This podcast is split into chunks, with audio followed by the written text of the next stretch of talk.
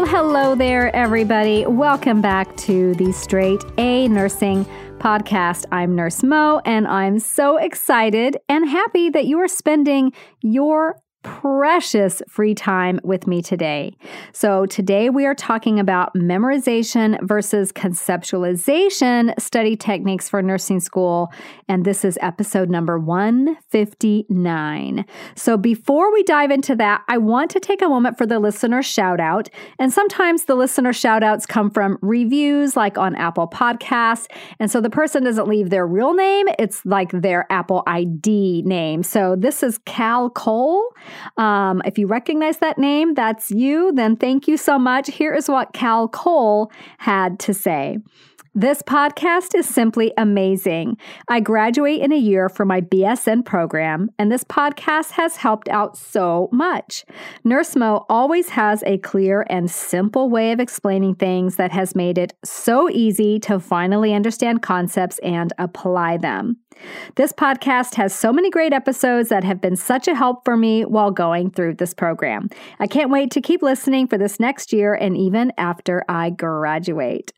Thank you so much for taking the time to submit that review. I love that you're planning to continue listening after you graduate. Absolutely. You never stop learning as a nurse. I listen to my old episodes when I need to review something, you guys, and I've been a nurse for 10 years. So don't think that straight A nursing student just means pre licensure. We are always, always students. So if you think this podcast is amazing, you guys need to check out Study Sesh. It's amazing. It's my other podcast, but it's amazing in a completely different way. I will include the link in the show notes and talk a little bit more about it at the end, but I really want to get down to business with you here and talk about this whole concept of memorizing and conceptualizing. So, in my free guide, The 20 Secrets of Successful Nursing Students, which I will also link to in the show notes, secret number four is this Successful students know what to memorize versus conceptualize. So, what do I mean by this? For the most part, in order to be really successful in nursing school, you have to understand the broad concepts so that you can apply them to a wide, wide range of specific, different clinical situations and disease conditions. You might even hear people say, don't memorize, just conceptualize. But this is not actually entirely true. So, for example, Let's say you are heading into your patient's room with your clinical instructor, and your patient has had some kind of a brain surgery, and you need to assess the cranial nerves. And your instructor says, Talk to me about how you're going to assess cranial nerve 7 on this patient. And you guys cannot conceptualize what cranial nerve 7 is. That's not a concept, it's a fact, right? If you don't know that cranial nerve 7 is the facial nerve, and then if you don't know that it's either sensory, motor, or both, which are also not concepts, then you can't even begin to talk to your instructor about how you assess for it, right? And that facial nerve is both sensory and motor, by the way. How do I know that? Because I've memorized that, right? So if you've memorized that cranial nerve 7 is the facial nerve and that it controls muscles of facial expression and is sensory to taste on the anterior two thirds of the tongue, well, now you can understand conceptually how you're going to go and assess for that. So when we commit that information to memory, then the assessments make sense conceptually.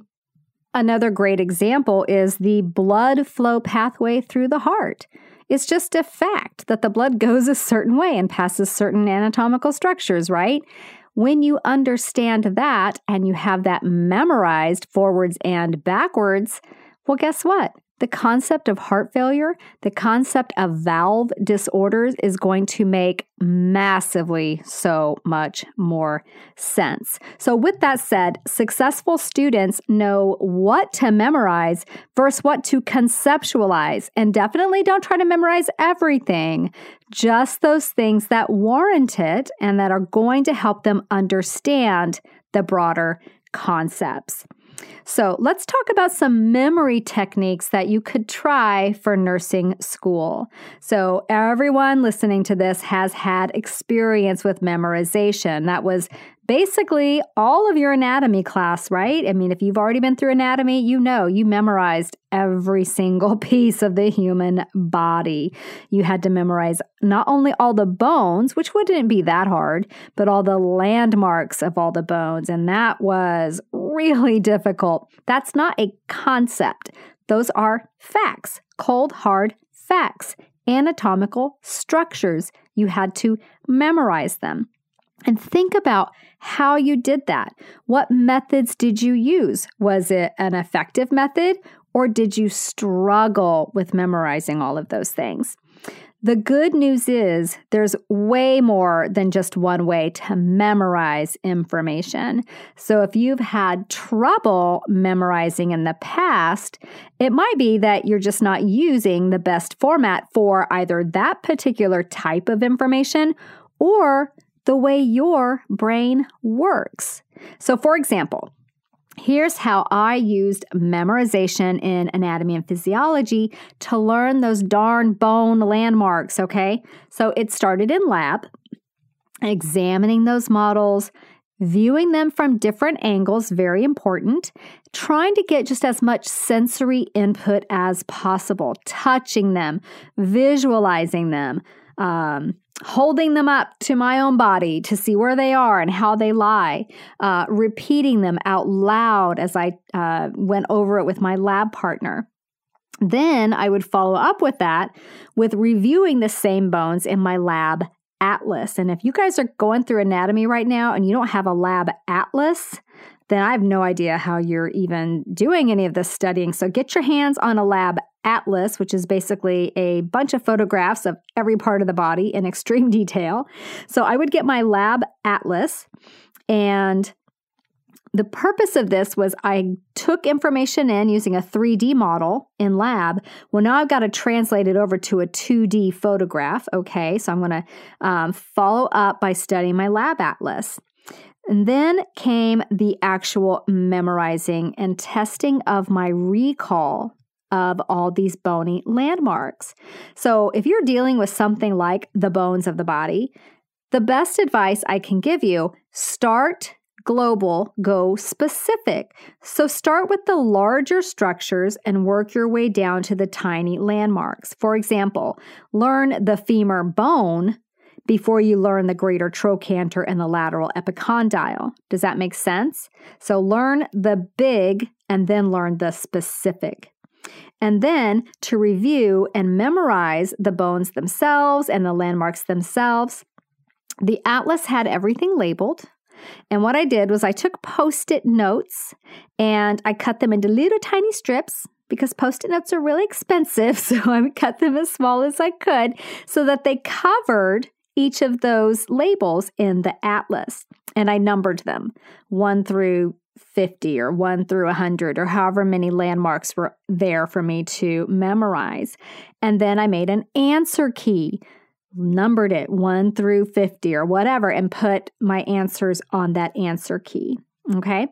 And then would go through that atlas and get a fresh sheet of paper, not looking at my answer key, and try to name as many of those as I could. And then checking it against the answer key and repeating this over and over again until I had the bones and their landmarks down solid. And that is basically how I studied that for anatomy and physiology. So that's one way to use visual cues and writing repetition to memorize information. Some other highly effective methods are using flashcards and reviewing them repeatedly until you get all of them correct. Okay. So I'm actually developing an app that serves this exact function. And depending on when you're hearing this, it may be out, it may not be out yet. Um, I will include the link if you want updated information for that. But here's the thing about flashcards, you guys. When I hear a student say flashcards don't work for me, nine times out of 10, maybe 9.9 times out of 10, they were trying to use flashcards to learn information. That's not what flashcards are for. They are for reviewing information, memorizing some key facts, and reviewing and testing your recall. You would not use flashcards to learn a concept like heart failure, okay? So when students say flashcards don't work for me, I suggest you might be using them for the wrong purpose, but we'll talk about some other things you can use for other purposes in a bit. So, some students can memorize information really well by drawing or looking at illustrations or photographs if you find, like, when my husband asks me where something is, I don't just blurt out where it is because I'm seeing in my mind exactly where it is. And then it takes me a minute to translate that into actual words. So he'll say, I can't find the peanut butter or whatever. I don't know why my husband can't find anything. Is it just my husband? But anyway, can't find anything.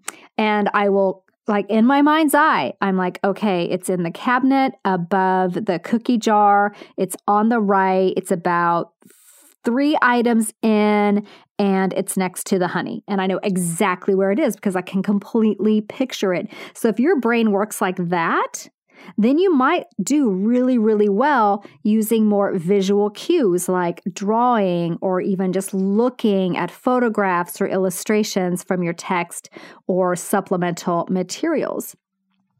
This is essentially how I learned all the anatomy stuff by visualization, but I combined it with repetitive writing to really just like seal that deal. So I talked about repetitive writing. Let's talk about that a little bit more. If you have a strong connection between your memory and things you physically write, then repetitive writing may work really great for you. I want you to be very careful you don't get like hand cramps or anything, so take frequent breaks. But repetitive writing, it studies do show that writing something down does help put it into your memory. As you're doing this repetitive writing, the key is not to just go through the motions, okay? You have to stay engaged and present with it, okay? So you're not just writing to write, you're writing and thinking and staying really engaged and focused on what you're doing, okay? Another repetition technique is verbal repetition, and it's a really great way to memorize and review material. And it's actually one of my favorite techniques that I'm utilizing in that study sesh podcast. So, in that private podcast that I've developed, we go through drills for things that do require memorization, like the cranial nerves or lab values or you know, needle gauge sizes, all of that stuff. And I'll include the link for the Study Sesh podcast in the episode notes. But again, with that verbal repetition, you're not just saying it to say it, you're saying it and thinking it, and maybe also visualizing it. You're staying really engaged. Another fantastic tool that can help trigger your memory are mnemonics. So, with mnemonics, you have a phrase that is easy to remember or really meaningful to you. And typically, the first letter in each word of the phrase correlates to the first letter in this list of items that you need to remember. So, for example, for the cranial nerves, the phrase I use is on occasion, our trusty truck acts funny. Very good vehicle, anyhow. So I've used this phrase for years, and it's what I teach my students to use as they're learning the cranial nerves, and it absolutely works. You can also set a list of things that you need to learn to music. It's just a great way to memorize. Raise your hand, unless you're driving, keep both hands on the wheel. But raise your hand if you learned all of the 50 states by singing them in a song. That's how I learned all the 50 states. Do they still teach kids that? Um, definitely did for me. And I knew all the 50 states in, I don't know, second, third grade because it was set to music. And I can still get through about half of it before I stumble. So, anyway, I think that's pretty good recall, right? I memorized bone ossification, which we had to learn for anatomy and physiology, by writing it into a song that rhymed and everything, you guys. It's amazing. I wrote it into a song and I set it to the tune of the Beverly Hillbillies, which probably ages me along with memorizing the 50 states in grade school, but that's okay. The point is, our brains love music, they love patterns, and it can be a really fantastic way to memorize information. Okay, storytelling is also a really creative and also really effective way to memorize. So I utilized this method when I was struggling to remember all the side effects for medications used in psychopharmacology. And I will even include a link to listen to that podcast episode what I basically did was I looked at what all the side effects were for, like, say, the benzodiazepines.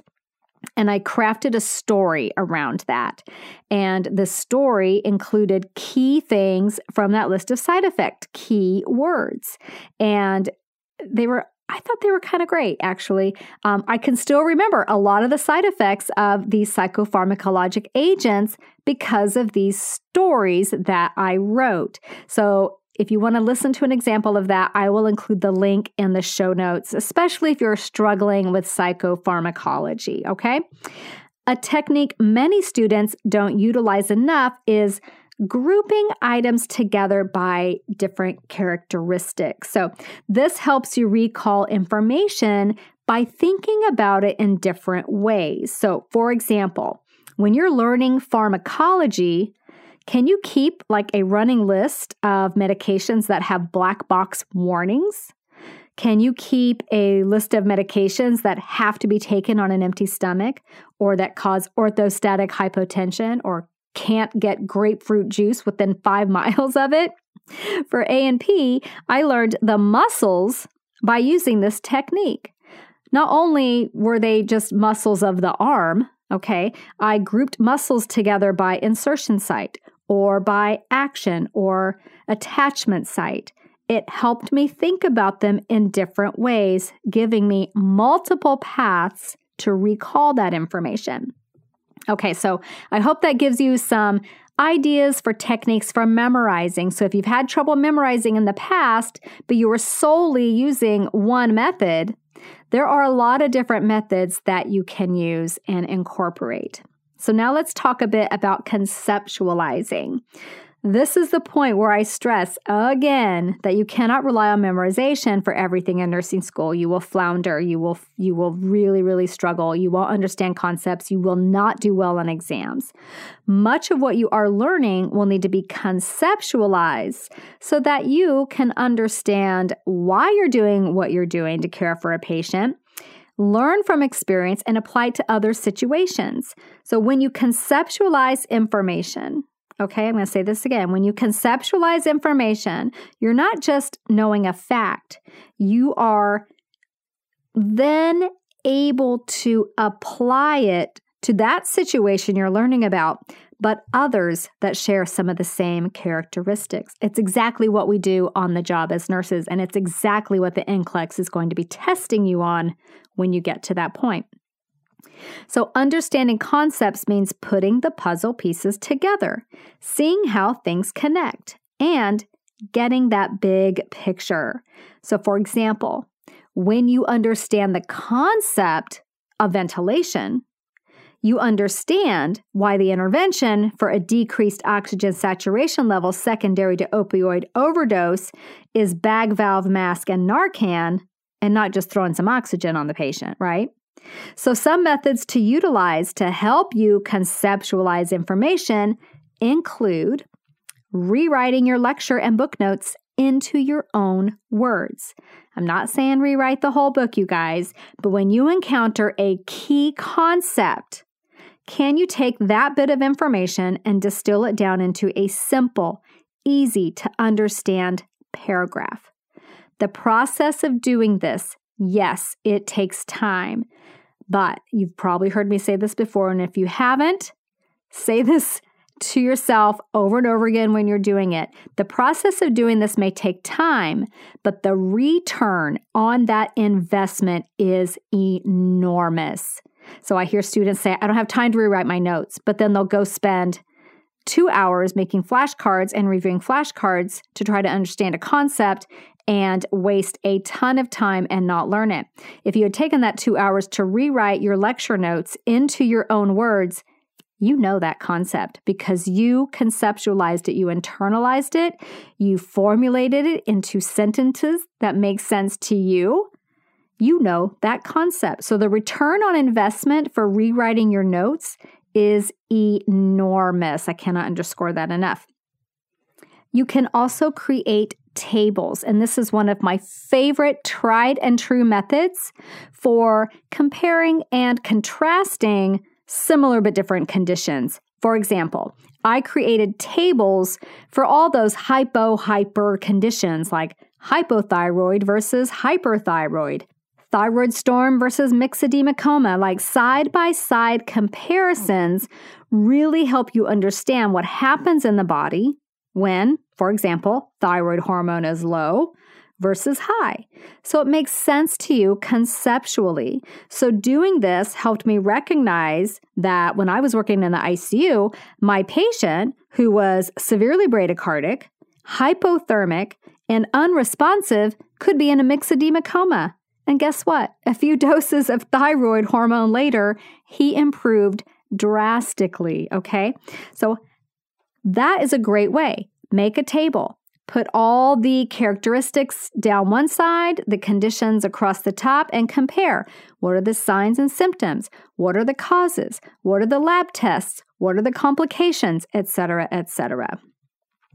Another fantastic method for conceptualizing is teaching a concept to someone else. This is hands down probably my most favorite Though I think now in hindsight, I've probably said they're all my favorite because they're all so good, you guys. But when you can teach a concept to someone else so that they understand it, you know it from all angles. Have you ever tried to explain something to someone and that's when you realize, oh, heck, I don't know what I'm talking about. I better go figure that out. If you can explain something to someone simply, then you know it very, very well. And it's a great way to foster a collaborative environment in nursing school. Okay, a more passive but still effective way to learn concepts is to simply get exposure to it in different ways. So, watching videos on YouTube or from the publisher of your textbook. Did you guys know if you pay for a brand new textbook, and I don't even know if the used textbooks work like this, but or the rentals, but a brand new textbook comes with an access code most likely. Use those access codes. There's a ton of goodies on the website for that. So, watching videos, listening to podcasts can really help the information that you heard in lecture or read in your book come to life. Sometimes just hearing it explained with slightly different language and a slightly different way will finally get it to click for you. And lastly, my last tip is writing a study guide is an excellent way to summarize conceptual information while also reviewing for the exam. So you can use the objectives listed in your textbook or your instructor hopefully included objectives with each lesson. So, a well designed course will have learning objectives for each lesson, and then exam questions tied directly to those learning objectives. So, by using those objectives, you're essentially studying exactly the material that is going to be on the exam, on the exam. And again, writing it out in your own words is that key ingredient for your conceptualization success. So, there you have it, you guys. The key differences between memorizing and conceptualizing, as well as some tried and true techniques to use for both. So I mentioned at the beginning of the episode the free guide 20 secrets of successful nursing students. I will include the link in the episode notes if you want to get your hands on that. And if you want to use some of these techniques like the drills to memorize, then I want you to check out Straight A Nursing Study Sesh. I'll include the link for that as well. Drills and the pod quizzes are just fantastic for, uh, well, drills are for memorizing, pod quizzes are for testing your recall, but you could be memorizing a little bit as you go through those. And then the power hour is just straight up learning, and the case studies are applying the knowledge. So I want you to check that out, straightanursingstudent.com forward slash study dash sesh. Okay, next week, you guys, episode 160 will be about a little bit about the key differences between dementia and delirium, and then caring for, recognizing, preventing delirium in your patients. So I'll see you back here then, and have a great week. Bye for now. This podcast is brought to you by Straight A Nursing.